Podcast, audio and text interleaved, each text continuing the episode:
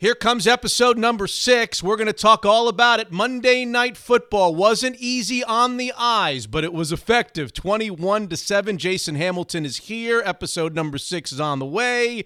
A hearty thanks, of course, to the charter sponsors of Mitch Unfiltered, Jaguar Land Rover of Bellevue, Daniel's Broiler, and Zeeks Pizza. 14 locations. The boys and I downed pizza and salads the other night at the Bellevue location. Remember, Zeeks Pizza not only delivers, but delivers in a big way.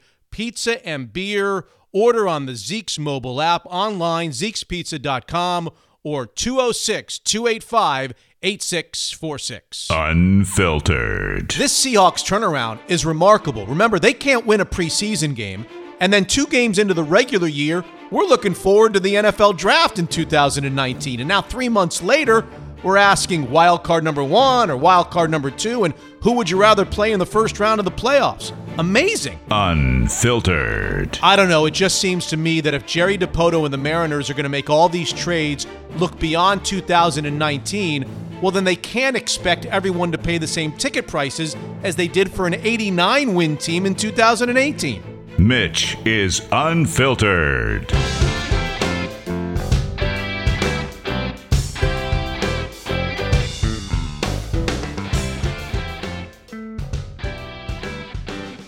Episode number 6. Jason Hamilton is with us. Don't forget, we're available on all platforms, including iTunes, and we want you to subscribe and throw us a 5-star rating. Why a 5-star rating? Well, because Jason Hamilton does not approve of anything less than 5 stars. 4.5 just won't do. Also, become a patron if you're enjoying the Mitch Unfiltered experience. We really would like you and invite you to join us via Patreon. You go to the website at mitchunfiltered.com, click on Become a Patron, and it's just that easy. $5 a month or more, and you'll have access to all the bonus episodes. Ladies and gentlemen, here he is, direct now from Portland. I can't keep straight. Are you ever going to be back in front of me? Are you ever going to have a beer in front of me again? Nope.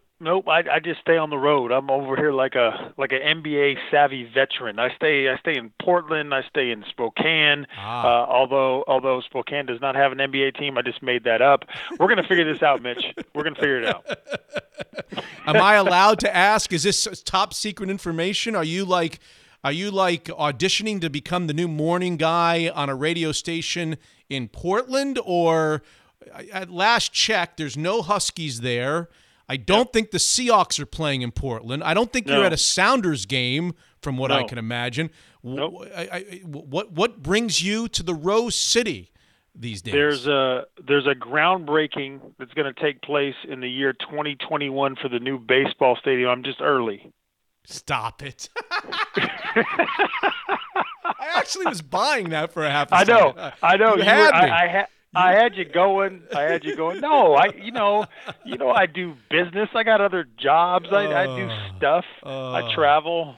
I want you to know I watched 3 hours of football on Monday night. I was pleased that my Seahawks, your Seahawks, our Seahawks won 21-7. Yeah. I look at myself in the mirror, and I think I got a black eye from watching that game on Monday night. I got punched. That was that was one of the ugliest games I can remember watching, where I was so satisfied by the final score, 21-7. I'm assuming you watched it on Monday night. I'm gonna Mitch Levy you right now. Okay. Are you ready for this? Yeah. If I told you in our last episode, if I said to you, Russell Wilson goes 10 of 20 for 72 yards and a QBR of 47.5, did the Seahawks win? Let's put it this way. I wouldn't predict 31-27 if you told me those stats.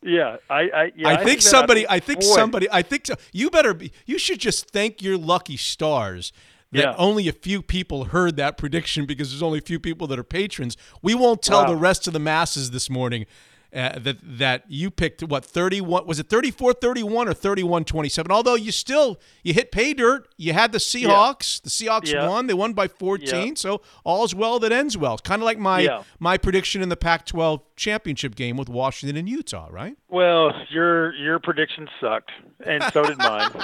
So we're just going to go with that. But I will say this. It didn't suck. You had the right team winning. It's hard to have the right. It's hard to win in the NFL. You know that. Jason. Yeah, well, I was going to say, I mean, if you had the over, you lost. And I was predicting the over, and not that I'm a gambling man, but I predicted the over, and it wasn't even close. But that thing was brutal. Two teams. Hey, the tail of the tape that you presented came into effect. I mean, I can't even tell you how often I was thinking of you when I was watching this, just how everybody had to grind for a yard and the offensive line for Seattle doing this job. And yeah. I mean, it was tough sledding for four quarters. Yes, it was. So why in the world did you pick 31-27? I don't know. If you heard the tail of the tape and I did, and you thought of me, yep. Then why wouldn't you pick 7-6 or 6-3 or something like that? Because I was thinking the exact opposite. I was thinking, okay, everything is leading people to believe this is going to be a grind them out game, and what if this becomes an offensive explosion? I wasn't necessarily convinced that the Seahawks defense was going to be so great, and boy, was I wrong. Yeah. How about those guys? I mean, that half of the side was amazing. Amazing. Incredible. Now, yeah. I was wrong, and I just, I threw out a big number, and it's all right. It's all right. You had the right team. You had the right team on top, which is all that matters, and the right team won, 8-5. So let's set up what we're going to do on episode number 6 here. We're going to talk a lot about the Seahawks and the Vikings. Obviously, that'll be the dominant topic of conversation, but it won't be the only. We have a laundry list as we do each and every show. Now, we haven't dropped the show since Thursday of last week, J-Ham. And we are now kind of a day later than we normally would be because of the Monday Nighter. So I've got a lot of little stuff for you that do not include the Seahawks. So we'll have to find time for that. Plus, I'm going to call it the debut of Leaving This Town, even though we had a sneak peek for patrons, the very first ever Mitch Unfiltered single was shared with patrons last Friday. It was actually shared with Jason Hamilton before anybody else. Yeah. You were the first person to hear my new single. I'm dusting off Mitch's Melodies, and I'm bringing them to Mitch Unfiltered. I want an unfiltered opinion. I want you to know that Jason Stark has heard it. Steve, it's making the rounds. ESPN people have heard it. A lot of people. Really? Oh, yeah. Fox people have heard it. They're all commenting to me. What was your first impression of Leaving This Town, the Mitch Unfiltered first single of the year? Okay. Yeah. So I've got two immediate thoughts. Yeah. The first is clever lyrics.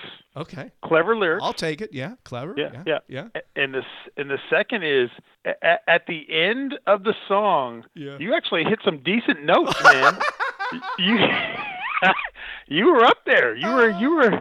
I actually had my wife with me, and I said, "Listen to this," and she said, "Is that Mitch?" And I said, "Yeah." She said, "Is he auto-tuned?" What does that mean? What does that mean, auto-tune? Yeah, so see, you don't even know. I don't even. What does that mean? It where you have a voice program that actually makes your voice sounds different. You can change the inflection. You can. Okay. I said no. Okay, hold on a second. She's giving me a lot more credit. She thinks I know how to do that. I can't even. I can't even record Mitch Unfiltered and get it published on time. No, I did. There is reverb. That's the best I can do to make myself, because I don't know. I had to add a little something to make myself sound like a professional, like somewhere in the shower or something. But I didn't do anything with auto-tune. I don't even know what auto-tune is. That's all I can tell you. So well, you're a crooner. You're now the official. Yeah, you and Michael Bublé. You guys are official. So we're gonna play it today. We're gonna play it. Right. That'll be going into, I think, our third segment. We'll play it, and then of course, Mr. Postseason. Yes, Mr. Postseason has plenty to say today in the wake of 21-7, 4 in a row. 4-5 they were after those losses to the Chargers and the Rams, J-Ham. 4-5, looking really desperate, looking like it's just not going to be this year. It's going to be a rebuilding year. Had 7-9, kind of 6-10, 8-8 written all over it, and wham bam, there they are at 8-5 in absolutely firm control of a. Did they win a preseason game? Am I mistaken, or did they go 0-4 in the preseason? I don't pay attention to that mess. I know, but coming out of the preseason, I don't think they won a game. I mean, but that's been their MO for the years, where they've been terrible. They've been terrible in the preseason. They come out and they play much better once the lights are on. Yeah, but this time around, go back to your Twitter feed. Go back to what people were saying, what Seahawks fans were saying entering the season. Then go back and see what they were saying after they started 0-2 with losses in Denver and Chicago. Go back and check what 12 men, if you want to call it, 12 men and women were saying about this team. They had there were a lot of white flags being waved. I'm not suggesting that I wasn't one of them. There were a ton of people who just thought there's no way this year.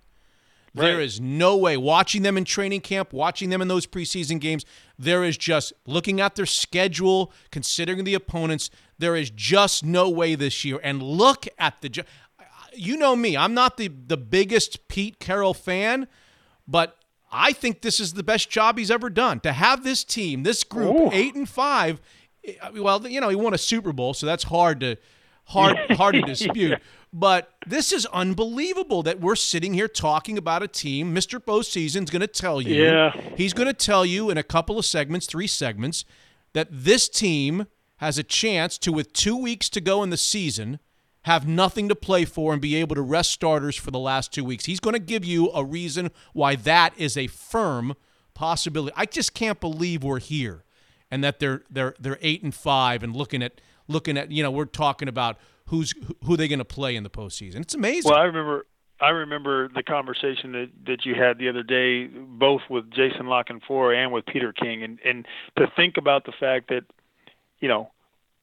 the whole Earl Thomas saga. Yeah. The whole, Cam Chancellor, the Richard Sherman, name the players that are no longer with the Seattle Seahawks, and now all of a sudden you're looking at a team that's 8-5, that's staring the number 5 seed, square in the jaws, it's playing great football.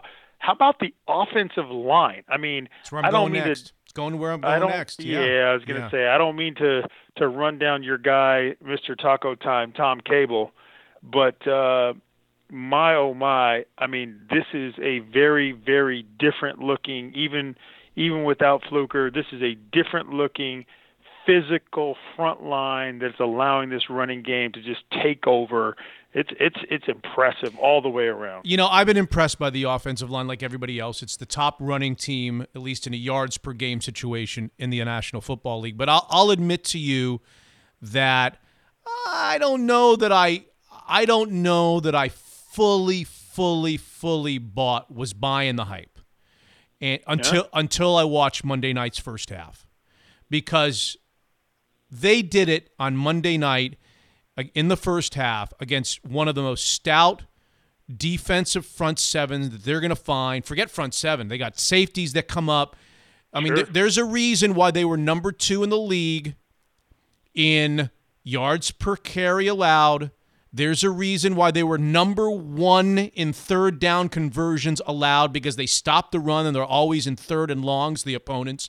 And for the Seahawks to go out there on Monday night, especially in the first half, but then in the second half a little bit at the end, 214 yards rushing against that defense, 5.1 yards a carry on 42 carries. And I'm right with you. I sat there on Monday night watching it thinking, Tom Cable's got to be the most overrated offensive line coach in the history of the National Football League, because there's just no way. I mean, okay, so Solari comes in, and there are a couple of changes, but for the most part, it's not like it's the most talent-riddled offensive line in the National Football League. It's probably the equivalent in talent. I mean, he had a Fetty last year. They've got a Fetty this year on the offensive line. DJ Fluker there wasn't a line of free agent, acquisitions or free agent possibilities around the block for DJ Fluker. I mean, this is not like all of a sudden there's 5 first-round draft choices and all kinds of money spent on the offensive line. Right. This is just a different philosophy. And whatever Solari's done, it's the Midas touch. And it just makes Tom Cable look like a horse's ass, pardon the French. I mean, it just makes him look so bad right now watching this team run the football. It does. I mean, there's no way that you can sidestep that, because it was year after year after year of Tom Cable is making do with misfits and combinations, offensive guy, this, that, and the other thing. And Solari comes in, puts in his system, and they just establish a physical front line that can run the ball. Not with Marshawn Lynch, Mitch. This isn't. You know, a potential Hall of Fame back that is sitting back there behind this line. You're talking about a trio of guys, a first-round pick and a couple of cast-offs that are running behind the line and getting it done. And so I think it all starts there, and it allows, I mentioned Russell Wilson's line earlier. It allows him to have a game like that, a subpar Russell Wilson game, but for that team to be so physical and control the line of scrimmage and still win. I'll disagree with you slightly. I would not undersell Chris Carson. The more I watch that guy, I mean, we can call Penny a first-round draft choice and a couple of castoffs, but one of those castoffs, I guess, is Carson. I know he was a late-round pick, and I know he was a teacher's pet with Pete Carroll. I know Pete Carroll loved him from the beginning. The more I watch that guy, the more I see kind of a hybrid. I don't know how much you watched Le'Veon Bell before he decided not to play football anymore. Yep. Le'Veon Bell had this thing where he would get the handoff and he would literally stop at the line if he didn't like it. He would pause. He's like the only running back I think I've ever seen who routinely would stop.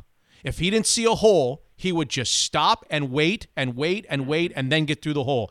Chris Carson has a little of that, and he's got a little Marshawn Lynch. He's not Marshawn Lynch, but does he not get yards after the first contact as well as anybody in the National Football League? Yeah. The more I watch that guy, the more I'm sold. Now, I don't know whether he's durable enough.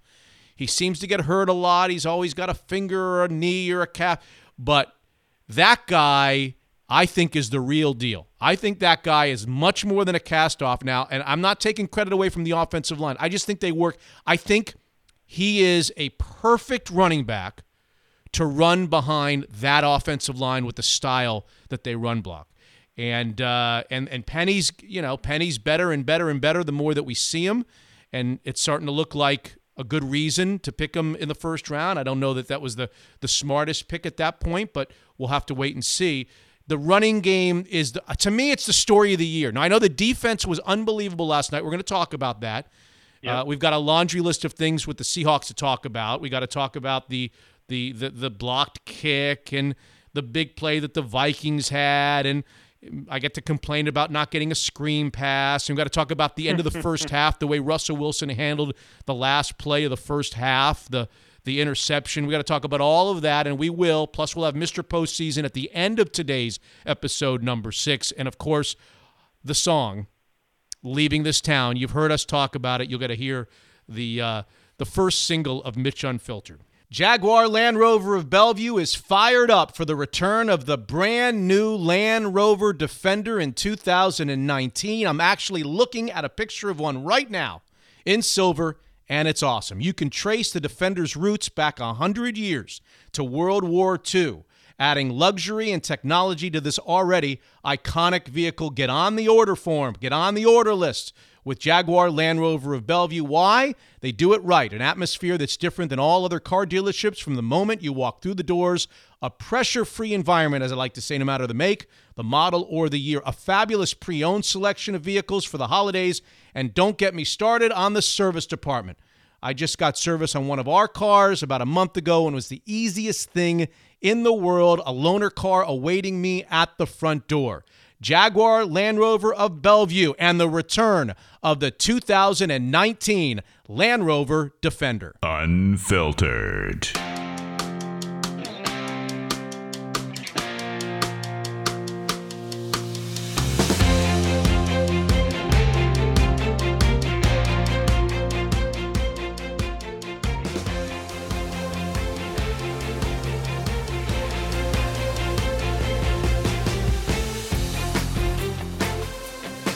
Well, Jason Hamilton, the Seahawks get it done 21-7. They're now 8-5 on the season and rambling towards a playoff bid. Mr. Postseason will be in the last segment of this episode number 6. Don't forget, again, We are available everywhere where podcasts are available, wherever that might be, including iTunes. We're getting great ratings. We're on lists. We're on charts. We're cruising along here on the Mitch Unfiltered podcast, and we hope that you'll also become a patron with us at MitchUnfiltered.com. Click on the little icon that says Become a Patron and have access to all of the bonus episodes of Mitch Unfiltered. Let's go back to the game, Jay Ham, and let's talk about the controversial blocked field goal. Was it a penalty? Was it not a penalty? Does it even matter? Everybody's making such a big deal out about this play. I say the Seahawks win the game anyway. The Vikings weren't scoring enough to win the football game. If you want to be Mr.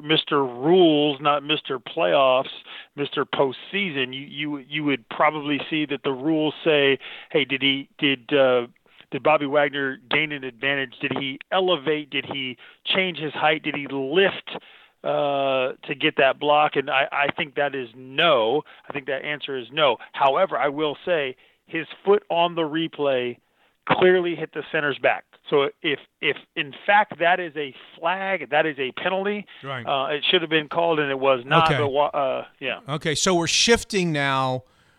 At first, once the game ended, everybody was talking about whether he used his teammates as leverage, right? To gain, right. And the rule states pretty clearly to gain additional height.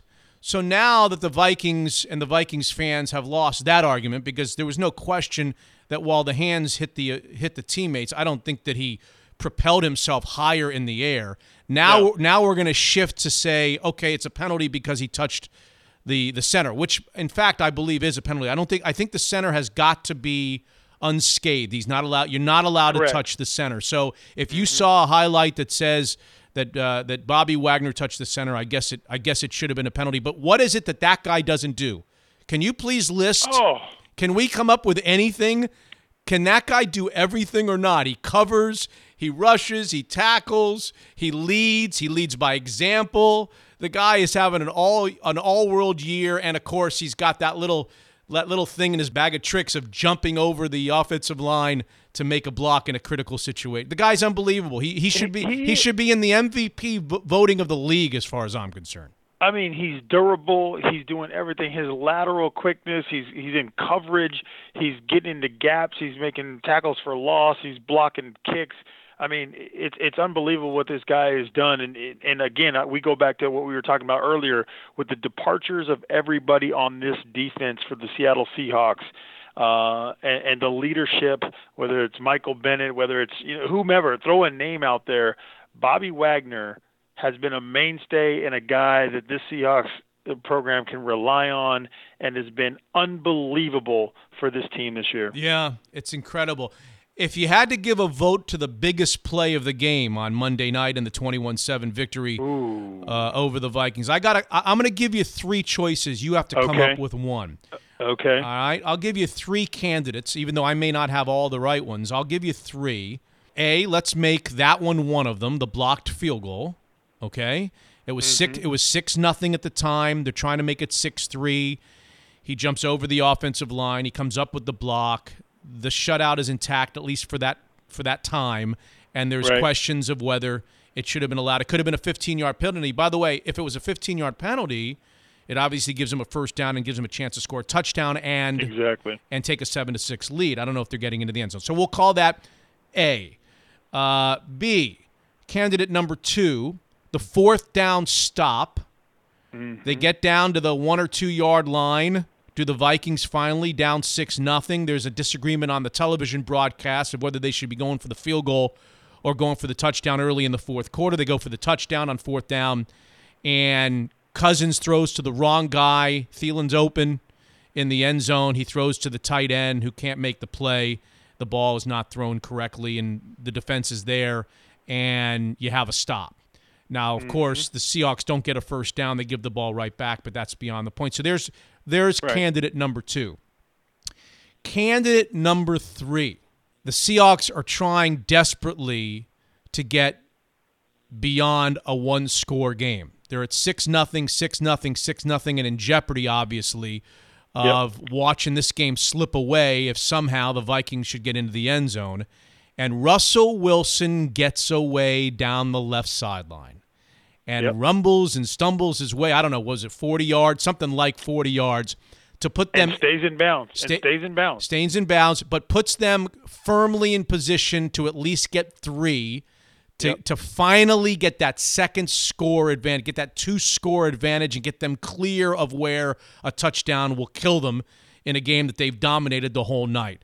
And by the way, I don't think Russell Wilson looked like the Russell Wilson of 5 years ago when he ran down that sideline. It wasn't as graceful. It wasn't Baryshnikov, let's put it that way, running down that sideline. But it was effective nonetheless. I'll give you those three plays. You pick the play of the night from the 21-7 victory over the Vikings. Well, I mean, if you're going to give me those three, I think I'm going to go with the Vikings not scoring, knocking on the doorstep. The fourth down stop.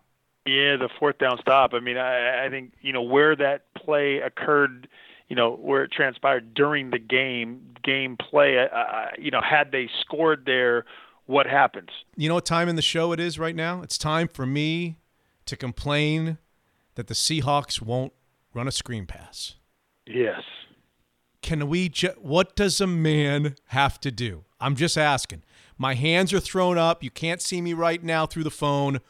What does a man or woman, what does a Seahawks fan have to do to get Russell Wilson, who's just about under pressure all the time, although the offensive line has done a much better job in pass protection. I don't mean it as a shot. Let the rushers in, toss the ball over their head to a running back. What do I have to do for the Seahawks to run a freaking screen pass and slow down, especially early in the game, and slow down the pass rush? I really thought that this was going to be the game where Shotty was getting Shotty. I thought Shotty was going to – I think he was going to – I just thought he was going to throw a couple of wrinkles out there and Shotty. add a few more – screen passes. Now, here's what I will say. By the way, did you? I'm sorry to interrupt. We'll come back to that. Did you see the shot of Pete Carroll and Shotty and Pete Carroll late in the game on the sidelines giving each other a high five? I'm looking at Shotty. He's got a grin. He's got a crap-eating grin on his face, and I'm saying to myself, what the hell did you do? What exactly was your contribution? What was the contribution offensive? I guess he can take credit for the offensive line and the running game, but Shotty was celebrating with Pete Carroll on the sidelines like Shotty had just engineered like a 56-point outburst on Monday Night Football against the Vikings. Mitch, you're being a hater. All right, I take it back. You're being a hater. I take it back. Go back to what you were saying. I interrupted. What were you saying? All right, yeah, time of possession, so that's what I'm going to say. Okay. All right, here's what I will say. Right. The read option was something, though. Russell Wilson kept it earlier in this game than I've ever seen. I know. A couple times, right? Yes, that was the one thing. So we didn't get the screen, but we saw the read option where Russell actually kept it, ran for positive yards, for first downs, for extra yards, and I thought, okay, all right, we're going to see the screen. We're going to see – now we're seeing the read option for something. We're going to see the screen for something. That never materialized, but I was happy to see at least the read option and Russell run it a couple of times. What do you think the difference in his 40 time is right now from the time he came out of Wisconsin? I mean, what are you asking me that for? He just does – he's bigger? I mean, he's certainly thicker as a human being. Yeah. You know, he's a little older. Yeah. He's taken a lot of hits. He's taken a lot of hits. Yeah. I mean, you know, there was a couple of runs that he had where I thought he slid a little early. He could have got 3, 4, 5 more. It's okay. You know. Yeah. But you know, he's a franchise quarterback. You got to get down. You got to get out of bounds. You got to protect your life. You got to do all those. You got to do all those things when you're an NFL quarterback. It was fine. He's not winning Player of the Week with a 72-yard performance tonight. No, nor a 47.5 QBR. That's not happening. How about the end of the first half? Now, did you see the highlights from the end of the first half of the Patriots-Dolphins game? End of the first half? Yes, there's a big – well, you know what happened, the lateral. We'll get to the lateral in our next segment with all the laundry list of stuff that we want to talk about. Yeah. But did you see what happened in the first half? That the end of the first half was a big, big part of that story in Miami. Yeah, so here's the funny about funny thing about that game that, you know, I understand Mr. Postseason is going to have something to say about that, but, typically the Miami Dolphins versus the New England Patriots, no one outside of you actually cares. Well, but I'm not bringing it up because I'm a Dolphins fan. I'm bringing it up because of the similarities to what happened at the end of the first half. Okay. In the Monday night game. I'll say no. I didn't say it. Okay. So the Patriots are ahead by like 1 or 2 points going into halftime. It's a high-scoring first half, and they have the ball with no timeouts left at like the 2 or 3 yard line of the Dolphins. Okay. They have no timeouts left. He goes back to pass on like second down, whatever. Tom Brady, the world's greatest quarterback, goes back to pass. Yeah. He forgets that he has no timeouts left, and he takes a sack. He doesn't throw the ball away. He holds the ball, takes the sack, then looks up and watches the clock expire. They get no points. And they end up losing by 1 point on the lateral at the end of the game. Oh. Okay? So the world was making fun of Tom Brady for that end of the first half gaffe. Right. And here we are, a night later, another star quarterback who's getting ready to make $30 million a year is in a very similar situation. He doesn't throw it. He can throw it away, easily throw it away. He turns, he squirms, he throws it out. It's picked off. You know the story. And they fail to score. I mean, we would imagine had the Seahawks lost that game, how much discussion would be about that situation. And I just want to bring up something a little bit off topic. Everybody's going to talk about look, there's no defending Russell Wilson. I'm certain that when he got in front of a microphone on Monday night after the game, he said, "That's on me. I screwed that whole thing up. I should have just fired that thing out of the end zone." Remember, there was 16 seconds left. I think it was 16 seconds. They're at the 1 yard line. They have no timeouts left. And they run a little quick pass play. It's not open, and then he turns and so forth and so on. There's no. I don't mean to defend him, but I want to bring up 1 or 2 other things, if I may, before we get to the song. Sure. Number one, let's not forget poor clock management, poor use of timeouts. Otherwise, you'd have. Remember, they get the ball with 5 minutes and 48 seconds to go in the second quarter. The reason why I know that is because I tweeted. When they got the ball, you may have seen this tweet. How about a five? It was 5:49. I think I said, "How about a 5 minute and 48 second drive for seven here at the end of the half?" Yep. Okay, so they literally almost pulled that off. Exactly what I asked. They almost took exactly 5 minutes and 48 seconds and pushed it in for seven. But their use of the timeouts, so they get caught with no. There's no way you have the ball for that long. There's no way you shouldn't keep a timeout in your pocket for 16 seconds to go. You should not be out of timeout. So let's not forget that. And this is not the first time we question clock management. The clock management in the NFL's bad. The clock management for the Seahawks is bad on occasion. And here it was bad again. There should have been never a situation where they didn't have one timeout left when they snapped that ball with 16 seconds. And the second thing is, you want to comment on that before I go to the second thing? Well, I was just going to say, in a game like this, in the NFL, you can't be in that situation knocking on the doorstep of points in the NFL in a game like that and come away with nothing. Right. You just cannot do that. I mean, there's a combination of reasons why that happened. Number one, and first and foremost, is the quarterback made a terrible decision to hold on to the ball and then ended up in an interception. Should have thrown it away and lived. It was first down. He had another down or two before the clock expired. That's first. The second thing is what we just talked about, poor clock management, poor use of timeouts. No way you should be out of timeouts in that situation at the end of the half. And then here's the third thing. Think about this now for a second, Jayham. You got 16 seconds to go. You're at the 1 yard line. What have you done to the Vikings all half up until that point? Just run it down their throat. You have run it down their throats. You are well over 100 yards in the first half.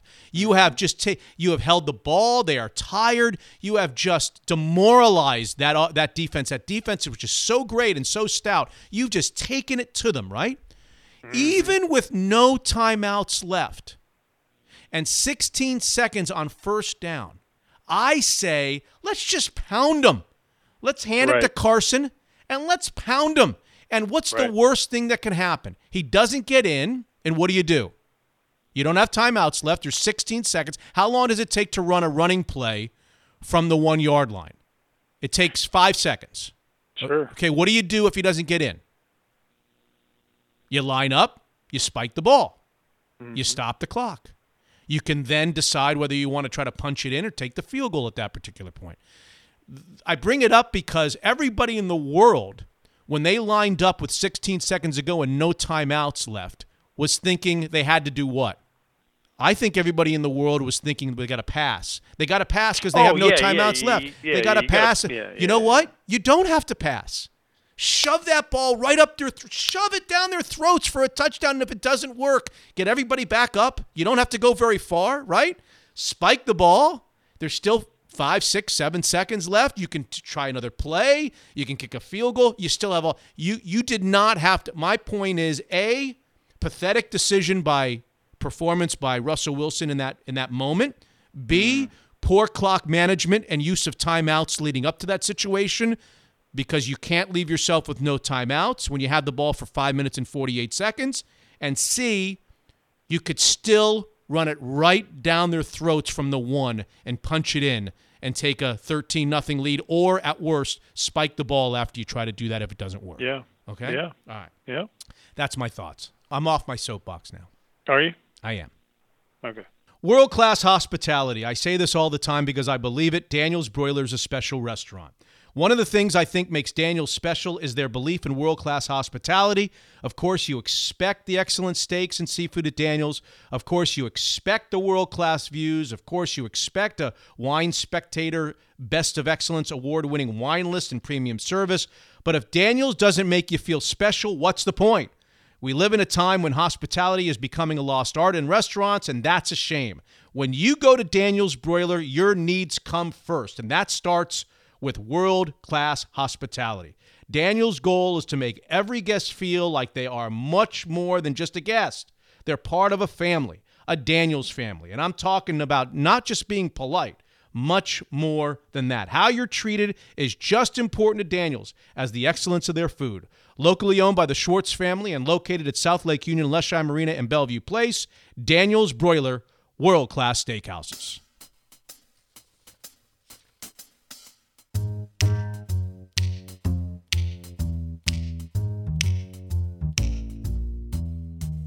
You better not watch, we'll bring a tear to your eye. You might as well pout, cause there's no reason why.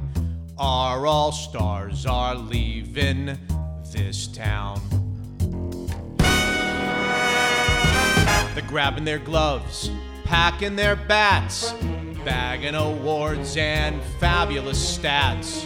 Our all-stars are leaving this town. He'll trade you when you are sleeping. He'll boot you when you're awake. No hitters or 57 saves. Doesn't matter, for goodness sakes. You better not watch, we'll bring a tear to your eye. You might as well pout, cause there's no reason why. Our all-stars are leaving this town. All right!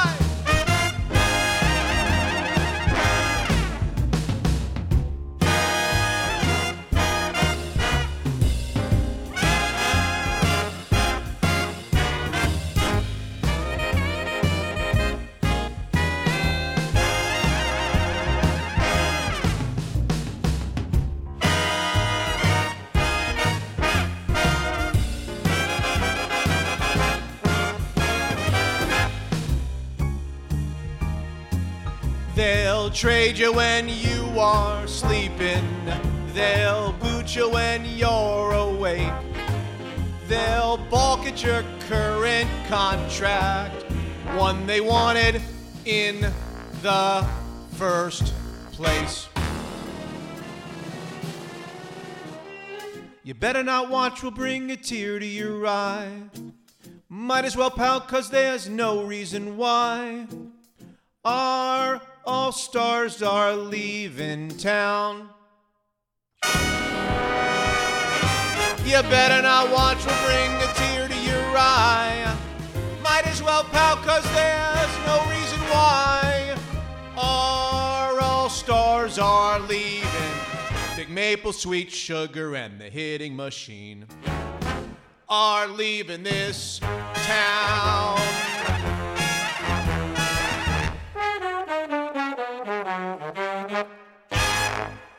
Unfiltered.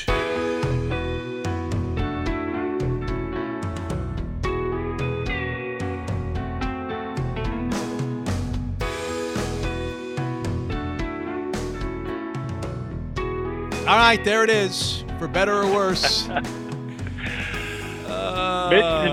trade you when you're sleeping. They will trade you when you're sleeping. I had to do it. I had to dust off the Mitch's. Now, do you remember the Mitch's Melodies, the Hugh H. Short QBs, and the douchebag Harbaugh style, and the Sell Them Maybe? Do you remember all those songs? Oh, yeah. I had to dust them off. So I had to try it again. And I figured the best victim would be Jerry and the Mariners. I hope that when they hear this, they're not going to be too upset. They can't be that upset. Can they be that upset? No, I mean it's all in good fun, right? I mean they know what they're doing over there. They're changing everything up over there. They can't. They got to know there's some criticism coming on. All right. I'm hoping to be nominated for a Grammy for leaving this town. Hope everybody enjoyed the first listen to our first single of the Mitch Unfiltered era. There'll be more. Okay. Should there be more? Do you want more where that came from? Or let me break in here and ask you, have you been practicing your vocals in the last 15 months? Because you were hitting some notes.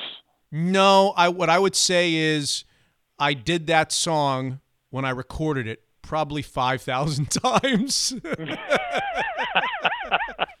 So you took the best parts, is basically what you're saying. Yes. Yeah, okay. Yes, it's an all-star team. I took a little of this and a little of that. I put it together. I don't know. I just thought it would be fun to do one. People seemed to like it when I was on the radio, so I figured we'd do one right there. And there it is, the first Mitch Unfiltered single of and I've gotten good reviews. People seem to like it. So we'll get to Mr. Postseason here in our last segment.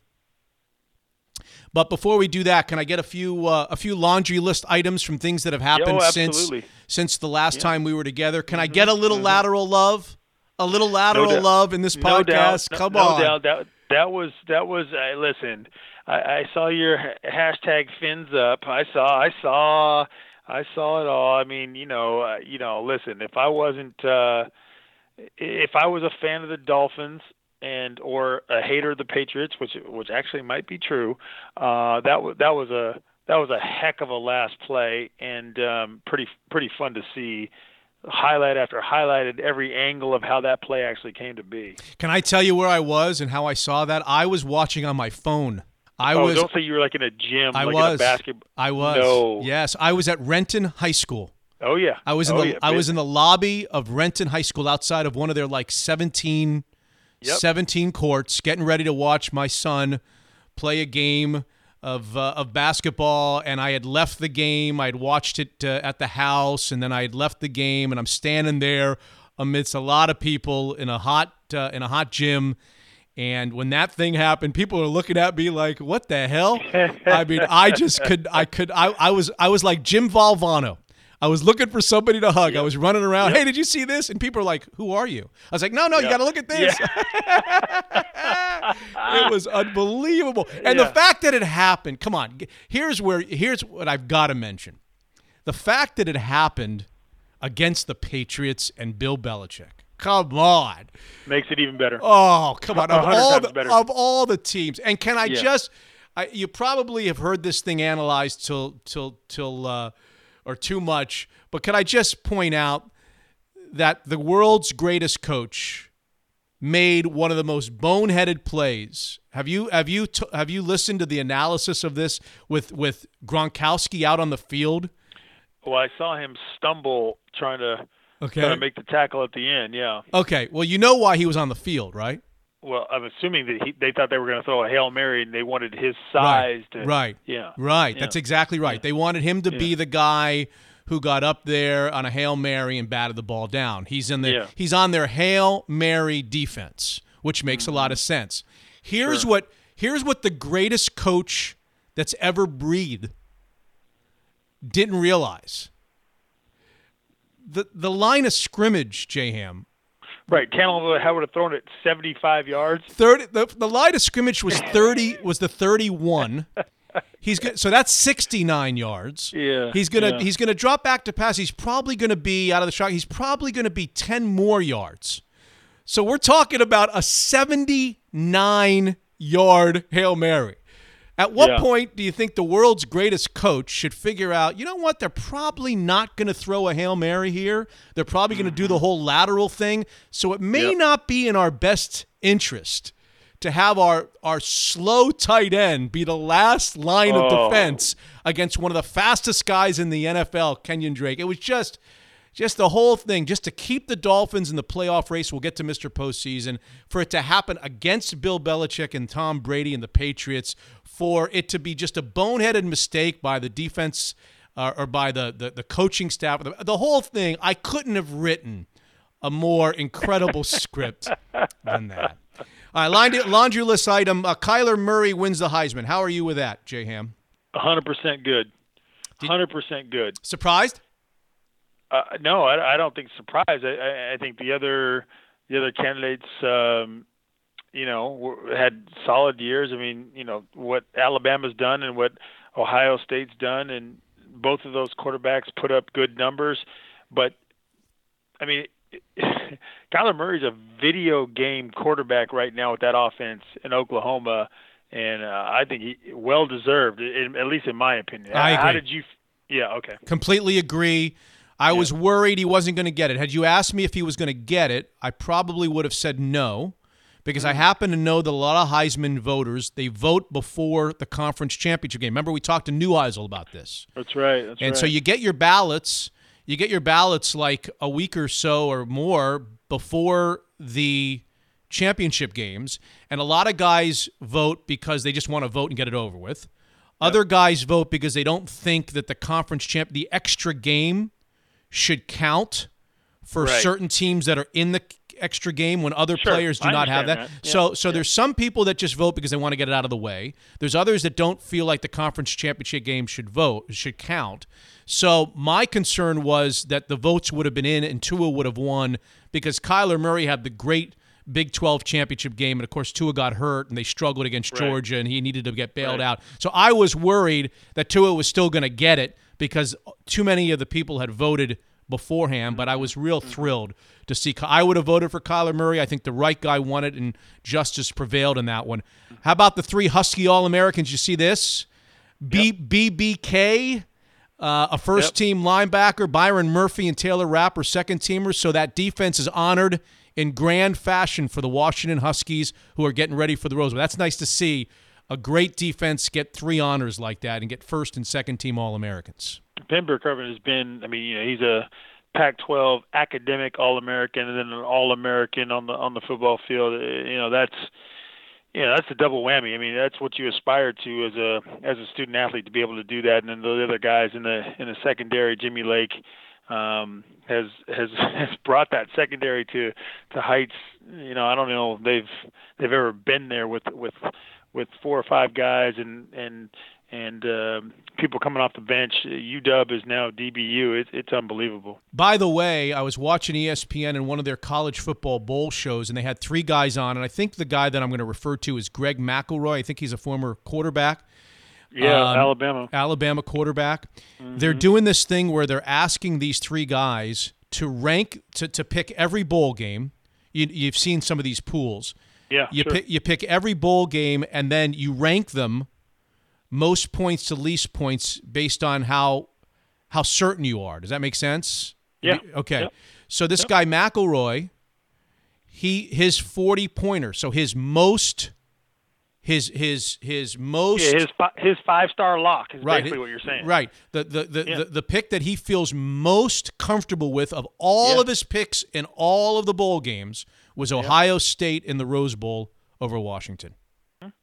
So you want me to respond to that? Is that no, what you're, are you trying I'm to, just, are no. you trying to goad me? No, huh? I'm just saying. I'll be very disappointed. That tells me that he thinks and others think that Ohio State's going to run all over. That their offense is too good. And Washington's defense only has 3 first or second team All-Americans. They've been great all year. But it seems like the growing consensus is Urban Meyer's last game, Ohio State's going to run roughshod over the Washington defense. I sure hope that that's not the case because I do not like Urban Meyer, and I want him going out on a loss, even though I am convinced, I would bet the eyes of my firstborn, that Urban Meyer will be back as a head coach. Oh, I think you're wrong about that. Oh, my God. My God. Oh, we got to have a little side wager on that. Just a matter of time.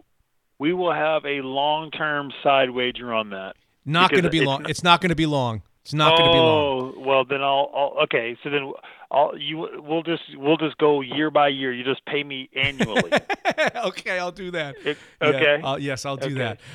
Okay. Yes, but then what happens when he takes like an NFL job or a college job, or he's back? No, he's not. He's not going back. I don't think he's going back to college ever. But you just said that I'm going to pay you annually when he's not working. I'm asking you what's going to happen when he does work. Do I get all the money that I paid you back and then some? I'm assuming you'll get nothing and like it. What I'm saying to you is this: yes, I don't think after leaving Florida and having health issues and changing that deal and then taking his dream job at Ohio State and then going through what he's gone through, where does he go? Notre Dame if they fall? Where does he? So I don't think he goes to college. I think he's done there. NFL, I completely.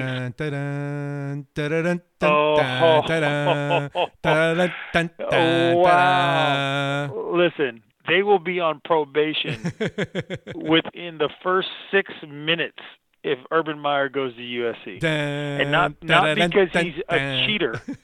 Not because he's a cheater, but it just looks so awful. It'll just, the optics on that will be so bad that I'm just, whatever you want to bet, let's bet. All right. Before we go to Mr. Postseason, I just have to get this in. Okay. Pop goes the Weasel. The Weasel goes Pop. Mm-hmm. At Tennessee, or against Tennessee. Yeah. Should have been against Washington. We all know that on the Wednesday. They survived that, but they did not survive the Vols, and they have fallen from the top spot of college basketball. I just want to point that out, right? You do know that, I mean, you know, I have listened to you talk about Mark Few, and I know you have your own Mark Few story. You do know that Mark Few is going to go down as one of the winningest college coaches in the history of college basketball, right? What does that mean? Like in games won?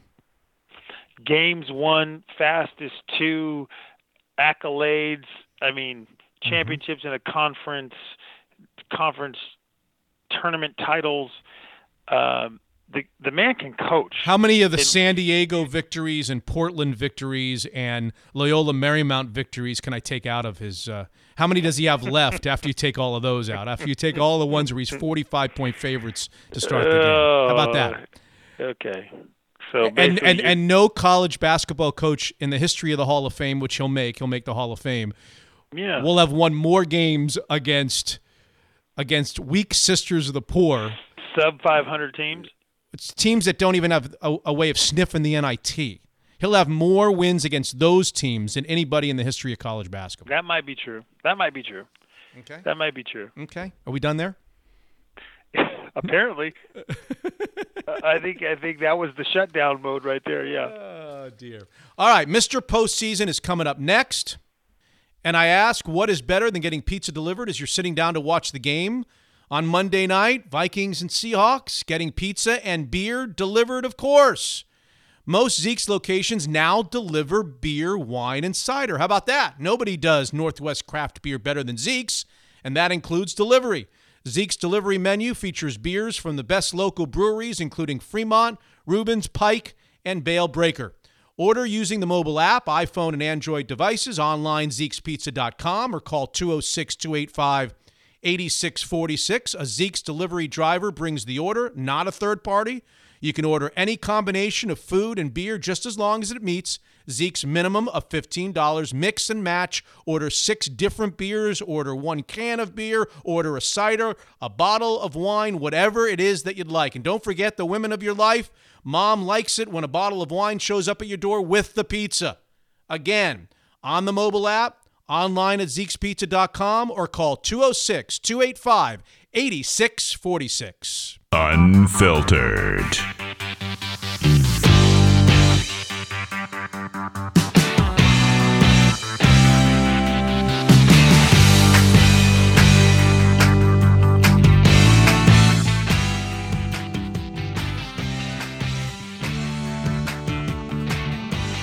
Why do I feel like Jason Hamilton that everybody put up with the first 3 segments on episode number 6? just as a way of wasting time before Mr. Postseason came along. Why do I feel like nobody cared about anything we said about the Monday night game? Nobody cared about the weasel. Nobody cared about the lateral or anything else. They just want to hear from Mr. Postseason. Mr. Postseason has got a following. That's why. There's just Mr. no question about that. He's deep. Yeah. It's just it's craziness. This is episode number 6 of Mitch Unfiltered. We hope that you're enjoying it. Don't forget, we're asking you to become a patron if you like it and you want to support it. You go to MitchUnfiltered.com, click on the become a patron icon, and go and for $5 a month or anything that you would like to donate beyond $5, you will have access, by the way, to all of the bonus episodes. And sometimes we do Mr. Postseason at off times, right, Jason? Mm-hmm. We do it on That's times exactly that, right. Yeah. So you get a little extra Mr. Postseason if you are a patron. Okay, let's begin in the AFC. You know, I always like to begin in the AFC. There's a lot going on. There was a wild weekend in the National Football League, and I'm going to need your help, J-Ham. I hope you're paying attention. There will be tests. There will be quizzes. And by the way, when we get to the Seahawks, we are going to peel the onion, the playoff onion, unlike it's ever been peeled before on a Mr. Postseason or a Mr. Playoffs, his twin brother. We are going to get into the minutia of the minutia, that you have to be a hardcore NFL Seahawks fan or a hardcore playoff fan to even have any inch. We are going so far beneath the surface for one moment, and you'll know exactly where that moment will be on the Seahawks. But we're going to start in the AFC, and we're going to begin in the AFC East, where if the season ended today, which it doesn't, and it's stupid to even talk about, the New England Patriots at 9-4 would win the AFC East, and the Miami Dolphins are still alive after the lateral. The miracle in Miami at 7-6, still fighting for a wild card spot, still actually distantly looking at the AFC East, though they're not going to catch the Patriots. We'll get there in a moment. What's gone on with the Pittsburgh Steelers? Oh, flailing. Unbelievable. Down to 7-5-1 after their loss to the Raiders. Baltimore had a chance. They were in overtime and had a late lead in the fourth quarter in Kansas City. Couldn't close the deal, so they didn't take over the AFC North lead, but they are 7-6 of the Ravens, a half game behind the Steelers. Okay? I'm going to read to you Pittsburgh's final 3, and then I'm going to read to you Baltimore's final 3. Okay. Pittsburgh at 7-5-1. New England this week. The Saints in New Orleans next week, and then the Bengals at home in Pittsburgh to end the season. This is the Steelers' last 3? That's the Steelers' last 3. Oh, they are in deep doo-doo. And if they don't win their division, it's probable that they're not going to even get a wild card, but we don't know that yet. Baltimore's last 3, the Bucs at home, at the Chargers in the second to last game of the season. Baltimore's got to go out to face a hot Chargers team, and then home against the Browns in Week 17, the final weekend of the season. Okay, so it's not – I mean, that's not smooth sailing. That's not smooth sailing. They've got some work to do as well. Okay, I'm listening. I'm interested, Mr. Postseason. All right, who you picking? Pittsburgh or Baltimore to win the North? I'm looking at the health of Lamar Jackson and – you know, what's going on in the quarterback situation. I think the Steelers' schedule is more difficult, but I think I'm going to go on a limb and say the Ravens catch them. The Ravens catch them. Yeah. All right. AFC South, Houston tripped up. Yeah. Down to 9-4. but still 2 games clear of Indianapolis and Tennessee. Both those teams are 7-6, very much in a wild card race in the AFC. So we'll make Houston, if the season ended today, which it doesn't, it's stupid to even talk about. Houston, the 9-4 winners of the AFC South. We'll throw Indianapolis and Tennessee into the wild card mix, and we'll come back to that. And then the AFC, very interesting in the AFC West.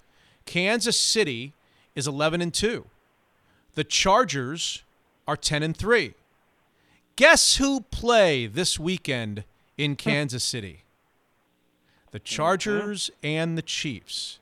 Now, I know you want to know, if the Chargers happen to win in Kansas City, would they win the tiebreaker? You want to know the answer to that question. I do. That's an important question. Yes, but the answer is that they wouldn't, because Kansas City's already won in Los Angeles against the Chargers earlier in the year. So they would split. Okay. In the event that the Chargers win, they would split, and that would bring us to divisional record, where the Chargers have 2 losses right now, and Kansas City has 0 losses in the AFC West. So Kansas City still is the owner of the tiebreaker in the AFC West.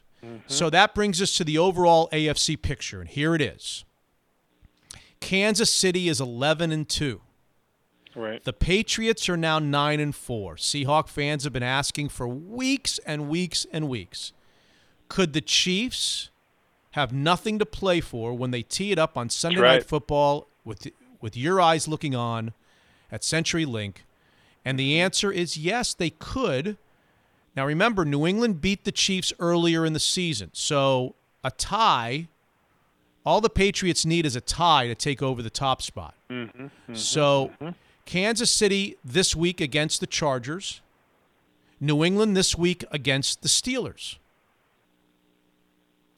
If New England loses to the Steelers and the Chiefs beat the Chargers, they would have a 3-game lead with 2 to play against the Patriots. And because Kansas City is looking like they'll win the tiebreaker with Houston, if Houston should jump up there and tie, Kansas City could indeed, going into the game against the Seahawks on Sunday Night Football, have clinched home field advantage all the way through the AFC playoffs. Right. Okay. Now, but we have a dogfight for number 2 as well. Because number two, Houston and New England. You just said something very interesting right there. What'd I say? You said if the Patriots lose to the Steelers, which would put them at 9-5. That's right. And we have Houston at 9-4. I don't know who they play, but Mr. Postseason can tell you the answers to all these questions. Houston plays the Jets this weekend. Okay, well, that's a win. So Houston loses the tiebreaker to New England also, because the Patriots not only beat the Chiefs, they beat the Texans in the first week of the season. Okay. So if Houston's going to overcome New England for that bye, that number 2 seed, they're going to have to win the record straight up against them. And they can take a 1-game lead. If the Patriots kind of sulk their way after the lateral into Pittsburgh and lose, and Houston wins, Houston would replace New England for the number 2 spot in the AFC.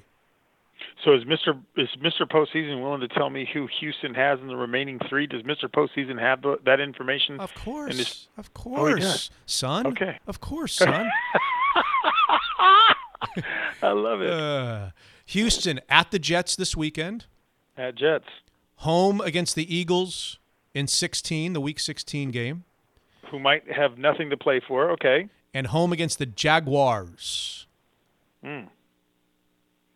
Okay. In Week 17. Okay. And as I said, New England at Pittsburgh this weekend, then finish the season at home against the Bills and at home against the Jets. Should win those 2 fairly easily. Yep. So there's the situation. And for now, we're going to make Pittsburgh the 4th seed in the AFC, because they win the North by the hair on their chinny-chin-chins. Correct. But maybe not for long. As you point out, you're picking Baltimore to overcome them in the North. So we'll make Pittsburgh the 4 seed. Of course, the 5 seed looks to be locked up. That's going to be the Chargers with that 10-3 record, but probably not going to catch Kansas City in the West. So we're going to make the Chargers the 5 seed. And for now, we've got 4, 7, and 6 teams tied for 1 spot left in the AFC playoffs. They are Baltimore 7-6. Indianapolis 7-6, Miami 7-6, and Tennessee 7-6. Okay. So the way we break that tie is we first ask, are there multiple teams from the same division in that tiebreaker? And the answer is yes. Indianapolis and Tennessee are both 7-6, and they're both in the tiebreaker. Mm-hmm. So the way it works is we first have to eliminate one of those two teams. We apply a two-team tiebreaker to Indianapolis and Tennessee, which Indianapolis has because they beat them the first time around. Right. And they haven't played them the second time. Last game of the year, Indianapolis at Tennessee. How about that? Okay. So we eliminate Tennessee for the time being. We compare Baltimore, Indianapolis, and Miami. Indianapolis would then drop out because Miami and Baltimore have a better record against the AFC, so that would knock Indianapolis out. And Baltimore knocks Miami out through common opponents. So, Jason Hamilton, here's how we sit in the AFC if the season ended today, which it doesn't, and it's stupid to even talk about. Mm-hmm. Round one matchups, Baltimore at Houston, that's 6-3. And the Chargers at the Steelers, 5-4. That's the way we stand, but it's a wild, up-in-the-air picture in the AFC, and still anything can happen over the last 3 weeks. So that's the AFC picture from Mr. Postseason. Are you ready for the NFC?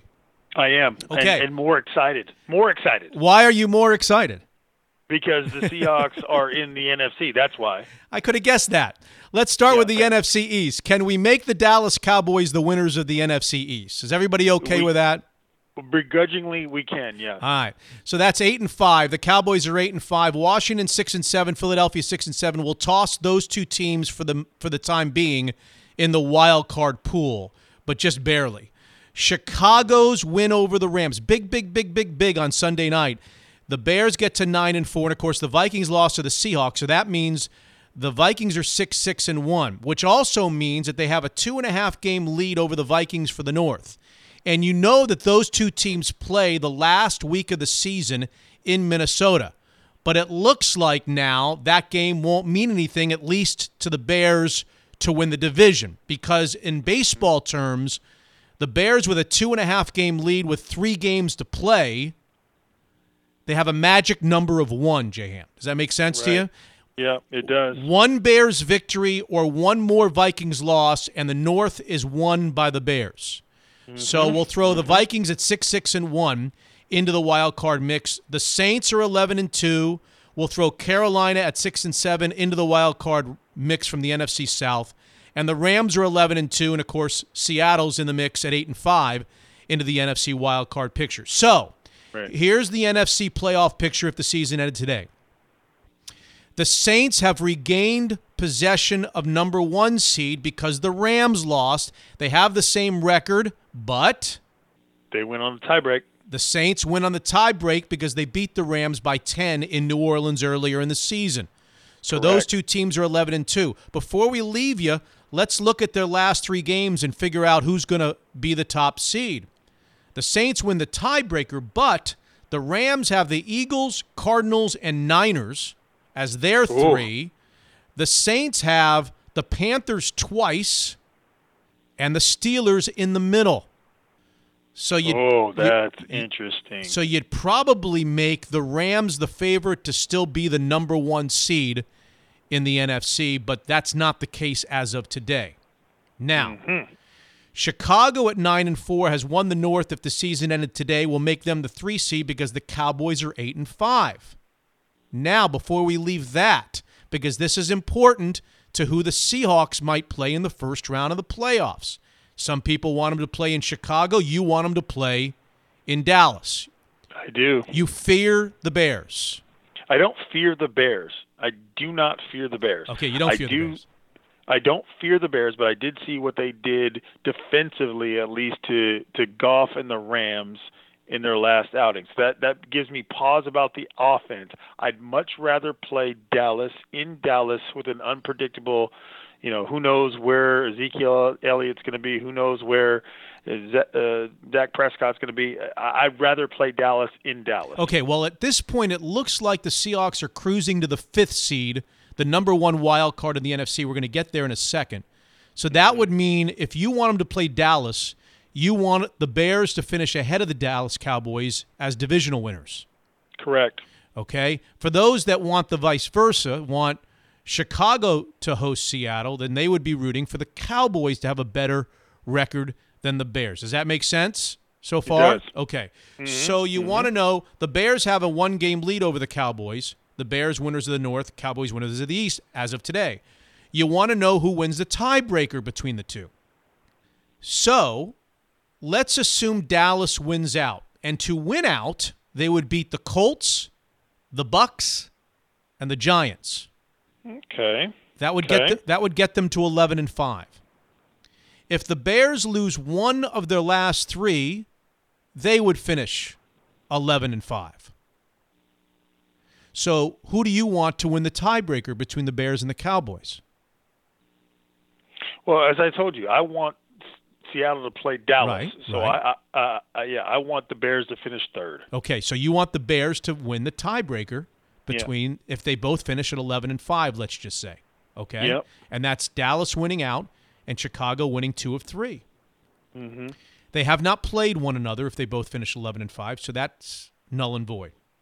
Yep. They both would be 9-3 in the conference. That's the second tiebreaker. Right. The third tiebreaker is common opponents, minimum 4. They would have the exact same record in common opponents at 11-5. Mm. We would get all the way down to strength of victory. Mm. Currently, the Bears have a 439 strength of victory. That's essentially the aggregate records of all their victims, their 9 victims. Yep. The Cowboys have a 452 strength of victory. But remember, all of that is going to change, not only based on the teams that they beat on the way in, but all the teams they've beaten in the past will win and lose games, right? Sure. So that's going to change. So the answer to the question as to who wins the tiebreak between Chicago and Dallas is a definitive, I have absolutely no idea. Perfect. I love that. And Mr. Postseason. There you go. I mean, no one has any idea. We have to wait and to see how the teams that they beat. Okay, you got that. All right. I got it. Seattle at 8-5 is the 5 seed right now. Minnesota at 6-1 is the 6 seed right now. And Carolina 6-7, Philadelphia 6-7, Washington 6-7 are all chasing Minnesota a half game behind for that last playoff spot. They are no longer really essentially chasing the Seahawks, unless the Seahawks were to go completely in the tank, lose all 3, and 2 of those teams were to get really hot and get to 8, or get to 9 rather. They'd have to get to 9 to beat an 8-8 Seahawks team. The Seahawks are going to win just about every tiebreaker in the book, except for a tiebreaker against the Bears, which they now don't have to worry about. And what I'm about to do, which is peel the onion. I'm going to peel the onion like it's never been peeled before. So, before I do that, let's tell you what the matchups would be if the season ended today, which it doesn't, and it's stupid to even talk about. Okay? Mm-hmm. In the first round, Minnesota, the 6th seed, would face the Chicago Bears in Chicago. Mm-hmm. Divisional rival, again, in the first round. And the Seattle Seahawks would go to Dallas per the request of Jason Hamilton in the first round of the NFC playoffs. Yeah. The Saints and Rams would have the bye. Saints would be 1 and Rams would be 2. Okay? Mm-hmm. Are we clear up to now? I think so. Any questions up to now? Because I'm now going to talk to you about the Seahawks in particular, but I want to make sure I field all questions. Have I been clear with everything in the AFC and NFC up to now? No, I think you've made it quite clear about what, there's still games to be had, and still obviously the season does not end today. So there's a couple of things that are still left, but if we were ending the season today, which we're not, but if we were, right. I'm clear on where it would end today. Okay. Yes. So the last time you and Mr. Postseason spoke, you were disappointed that 10-6, that Mr. Postseason couldn't tell you that 10-6 was a lead pipe cinch, right? Correct. What did Mr. Postseason tell you the percentages were at 10-6 the last time we spoke? There was a 99.9% chance. I gave you one scenario one far-fetched 0.1% scenario where they would not get in at 10-6, right? Yeah. Yep. Okay. That's over. 10-6 is now 100%. Mm-hmm. Not only is 10-6 100%, but 9-7 is nearly 100%. Ooh. Now, when I say nearly, I'm very technical about this. A lot of people have been reporting, people that we trust, that we love, that we know well, have been reporting via Twitter that the Seahawks now at 9-7 will definitely get in. And I'm here to tell you that they're right, but they're wrong. There are – what I mean by that is I'm not here to tell you at 9-7 they're not going to get in. They're going to get in at 9-7. But it's not 100% until it's 100%. And as long as Mr. Postseason can come up with a scenario where a 9-7 Seahawks team, as far-fetched as the scenario is, if it's possible, wouldn't you agree? Right. If it's possible, then you can't report that a 9-7 Seahawks team definitely gets in. Is that fair or unfair? Facts. Okay. Absolute. All right. Mm-hmm. And I am going to go ahead and tell you right now what the one scenario, the one scenario where a 9-7 Seahawks team does not get into the playoffs. Ooh. But I'm going to tell it to you in advance as I say it's less than a fraction of a percent that it could happen. But I'm still going to unpeel the onion because I'm going to show you the research. Yeah. I'm going to prove to you the research. Okay. Yeah. So let's start with this. The Seahawks are 8-5, right? Mm-hmm. If they go 1-2 the remainder of the season, they finish 9-7. Mm-hmm. They are 8-5. What is their current record against teams in the NFC?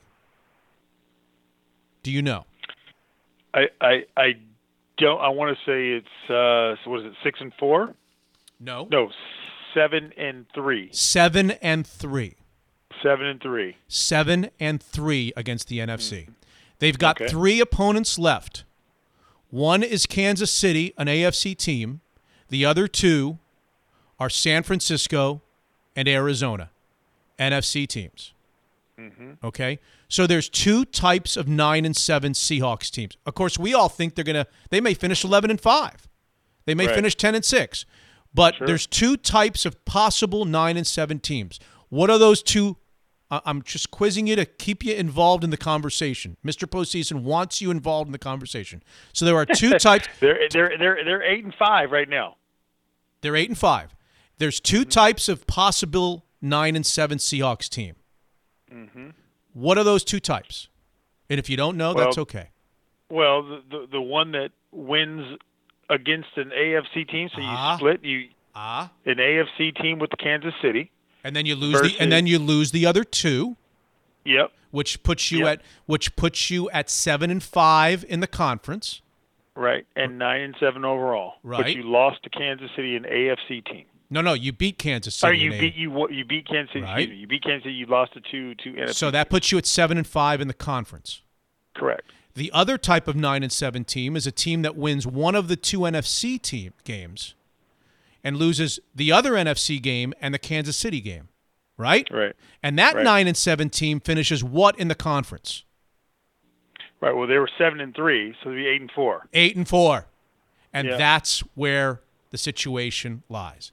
If they win one game against an NFC team, their 8-4 would be unbeatable by any team that's chasing them for a wild card spot. Aha. Uh-huh. Okay, that would be 100%. If their one win is against Kansas City, it leaves the door open. But let me tell you how open it leaves the door. How improbable that improbable is? Oh, yes. It leaves it's such a fraction that the door's open that it appears to be closed. You're looking at the door from the distance, and you're saying, that door's closed. But no, it's not. It's actually kind of tiny bit open. Here is the one scenario where a 9-7 Seahawks team does not make the playoffs.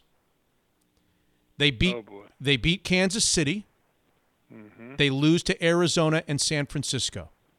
They finished 9-7 and 7-5 in the conference. Got it? Mm-hmm. Minnesota wins out to finish 9-6-1. A half game ahead of the Seattle Seahawks. Right? Yeah. Washington, Mark Sanchez, wins out. So the Vikings and the Redskins win out. That puts the Redskins at 9-7 and 7-5 in the conference. Okay. They would have the same record. They would not play against one another head-to-head. They would have the same record in the conference. Their common opponents' record would both be 4-1. We're talking about Seattle and Washington for the final spot, right? Mm-hmm. And it would come down to strength of victory. It would come down to strength of victory. Right now, the Seahawks' strength of victory is 385. Right now, Washington's strength of victory would be 417. Oof. But here's the kicker. Even if the Vikings go undefeated and the Redskins go undefeated and the Seahawks lose two and their one win is against Kansas City, all of that has to happen. It's still not for sure because let me ask you a question. If you've been listening, you're going to get this right. Uh-oh. The one win for the Seahawks would be against Kansas City in this scenario, right? Mm-hmm. What does that do? Does that help their strength of victory or hurt their strength of victory? It helps. And their two losses were to be against whom in this scenario? Two NFC opponents. The 49ers and the Cardinals would gain victories over the Seahawks, and the Seahawks have already beaten both. So what would that do for the Seahawks' strength of victory if we add another win to the 49ers and the Cardinals? Improve. So even in this scenario, there's a chance by beating the Chiefs and losing to the 49ers and the Cardinals in the weirdest perverted way, their strength of victory will go up because of the record of the Chiefs that they'll beat. And the record of the 49ers and Cardinals will get better, and those are two of the teams that they have beaten in the past, so their strength of victory goes up again. So there's still a chance that they could actually leapfrog Washington in strength of victory, even in this far-fetched scenario. So I'm here to tell you that a 9-7 Seahawks team has a 99.99% chance of making the postseason. I don't think that's happening. I don't think that those scenarios that you threw out, the wild, far-fetched scenarios, while it's still in play, right, and while Mr. Postseason is doing his due diligence, I don't see that happening. It's not happening. A, Washington's not going undefeated. B, Minnesota's not going undefeated. C, Seattle's not winning only one of their last three. And D, they're not winning only against Kansas City and losing to the two scums of the earth, okay? It's not happening. But Mr. Postseason felt an obligation to prove to you that there actually is a scenario where a 9-7 Seahawks team does not make the postseason, okay? Mm-hmm. All right. I like that. You like that? That guy's thorough. You got it. I mean, you got it. I did it all for you. And then the 8-8s, we'll get to the 8-8s on another day, but the Seahawks are actually better than 50% at 8-8 to make the playoffs. Even if they lost all three, I would give them better than a 50% chance to sneak into the playoffs at 8-8. Believe it or not. That's how solid their position is in the NFC. All right? There's your Mr. Postseason. I just want to end with one last note from Mr. Postseason, because I find this to be super, super fascinating. We talked about it in the patron-only show the other day. Mm-hmm. I have never seen in all my years, along with Mr. Playoff, my twin brother's years, of watching this, a year where the Seahawks or any other team had so many things fall right for them over a several-week period. Sure. It is absolutely inconceivable that one team would ever have this much good fortune from other results around the league. Because normally when you are asking other teams to do work for you, you're asking lesser teams to beat better teams, and it just doesn't happen. And and I just want to tell you, Mr. Hamilton, and everybody else that's listening to Mitch Unfiltered, that there have been 9 results in the last 2 weeks. Every one of them has gone the Seahawks' way. Last week, the Falcons needed to lose at home to Baltimore. Last week, the Packers needed to lose at home to Arizona. Last week, Carolina needed to lose at home to Tampa. Last week, the Vikings needed to lose at on the road at New England. Last week, the Redskins needed to lose at Philadelphia. This week, the Panthers needed to lose in Cleveland. This week, the Redskins needed to lose in New York. This week, the Eagles needed to lose in Dallas. And just for the cherry on top, it was helpful that the Bears beat the Rams on Sunday Night Football. 9 for 9. 9 for 9. And if you calculate the percentages, the chances that all 9 of those events would work to the Seahawks' favor, you come up with an approximate odds of 0.14%. The chances of all 9 of those things falling the Seahawks' way, all 9 of them, was 1/10 of 1 percentage point, and it happened. I mean, that's really ridiculous. I mean, if you think about that, that doesn't make any sense at all. I'm not lying to you here. I'm not lying. No, I know. I know you're not lying. The results are the results. I'm just saying, like, the fact that actually came to be. Yep. After Mr. Postseason has been talking about, you know, what needs to happen, literally, I think there was a small result, one small result in there that we talked about 2 weeks ago. I want to say it was the Bears. Bears Giants. That's right. It was Bears Giants.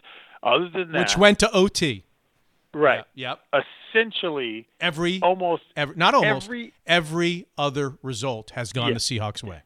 Yeah. It's the most improbable. It's the most improbable statistical NFL combination that you'll ever run into. You'll never see it as a Seahawks fan. You'll never get the help. Just remember 2018, when you're cheering for the Seahawks in 2030, God willing, 2035. You just remember 2018. There will never, ever, ever be another year where the Seahawks get more help and more good fortune from other games around them over a 2-week period than what happened in 2018. I'm out of it. That's all I got for you for episode number 6. Episode number 6 is now in the books. How'd you feel about episode number 6? I loved it. You did? I loved it. All right. Yeah. Big Seahawks win. I loved it. Mr. Postseason came through. Talked about some miscellaneous items. It was all of the things that it needs to be. Can't wait for episode number 7. Our thanks to our sponsors one more time: Daniel's Broiler, Zeeks Pizza, and of course, Jaguar Land Rover of Bellevue.